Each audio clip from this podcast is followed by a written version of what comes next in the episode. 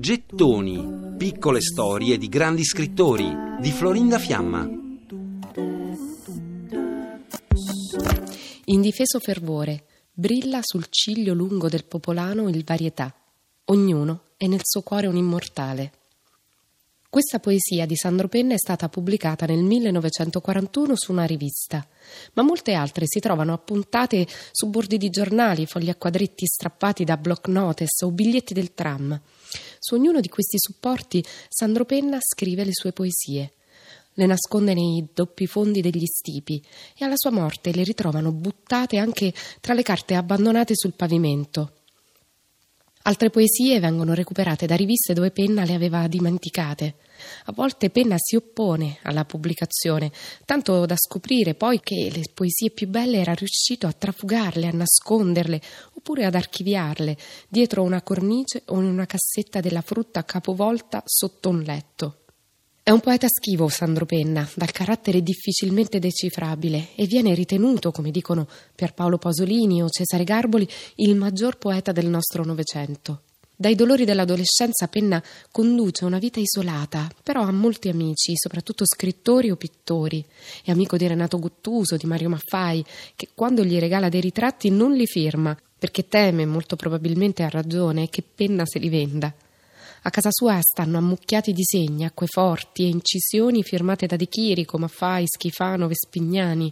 Eppure continua a chiedere soldi per sostentarsi.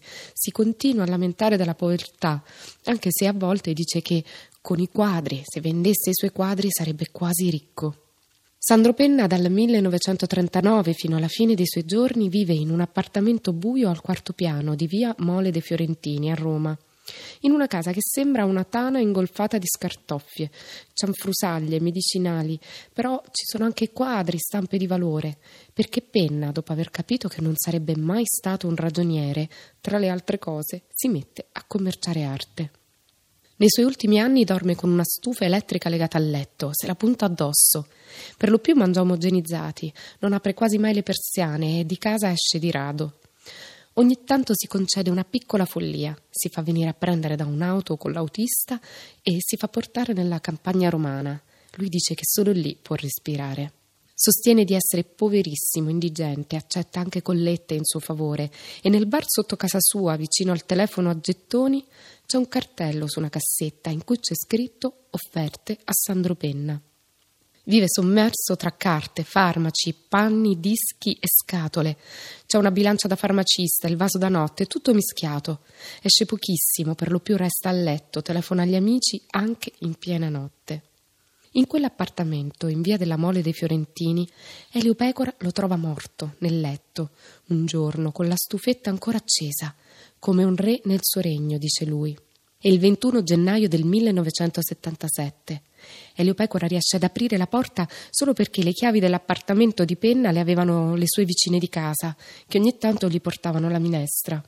Sandro Penna aveva lasciato una confessione al magnetofono e lì aveva lasciato la sua autobiografia. E tra le altre riflessioni aveva fatto una sorta di bilancio della sua vita. Eccolo. Vorrei un po' raccontare la mia vita, i miei critici, anche quelli che ormai esagerano in lodi, vedono nella mia poesia una tragedia. Vorrei ricordare, anche per divertimento di chi legge, qualcosa di questa mia tragedia che non è vera affatto. Ho avuto una vita molto felice. L'unica tragedia, lo dicono le poesie, basta leggerle. Passano i giorni lieti, lieti di bella età, non passano i divieti alla felicità. Ero qualche volta deluso, ma non sono dispiaceri, non sono tragedie.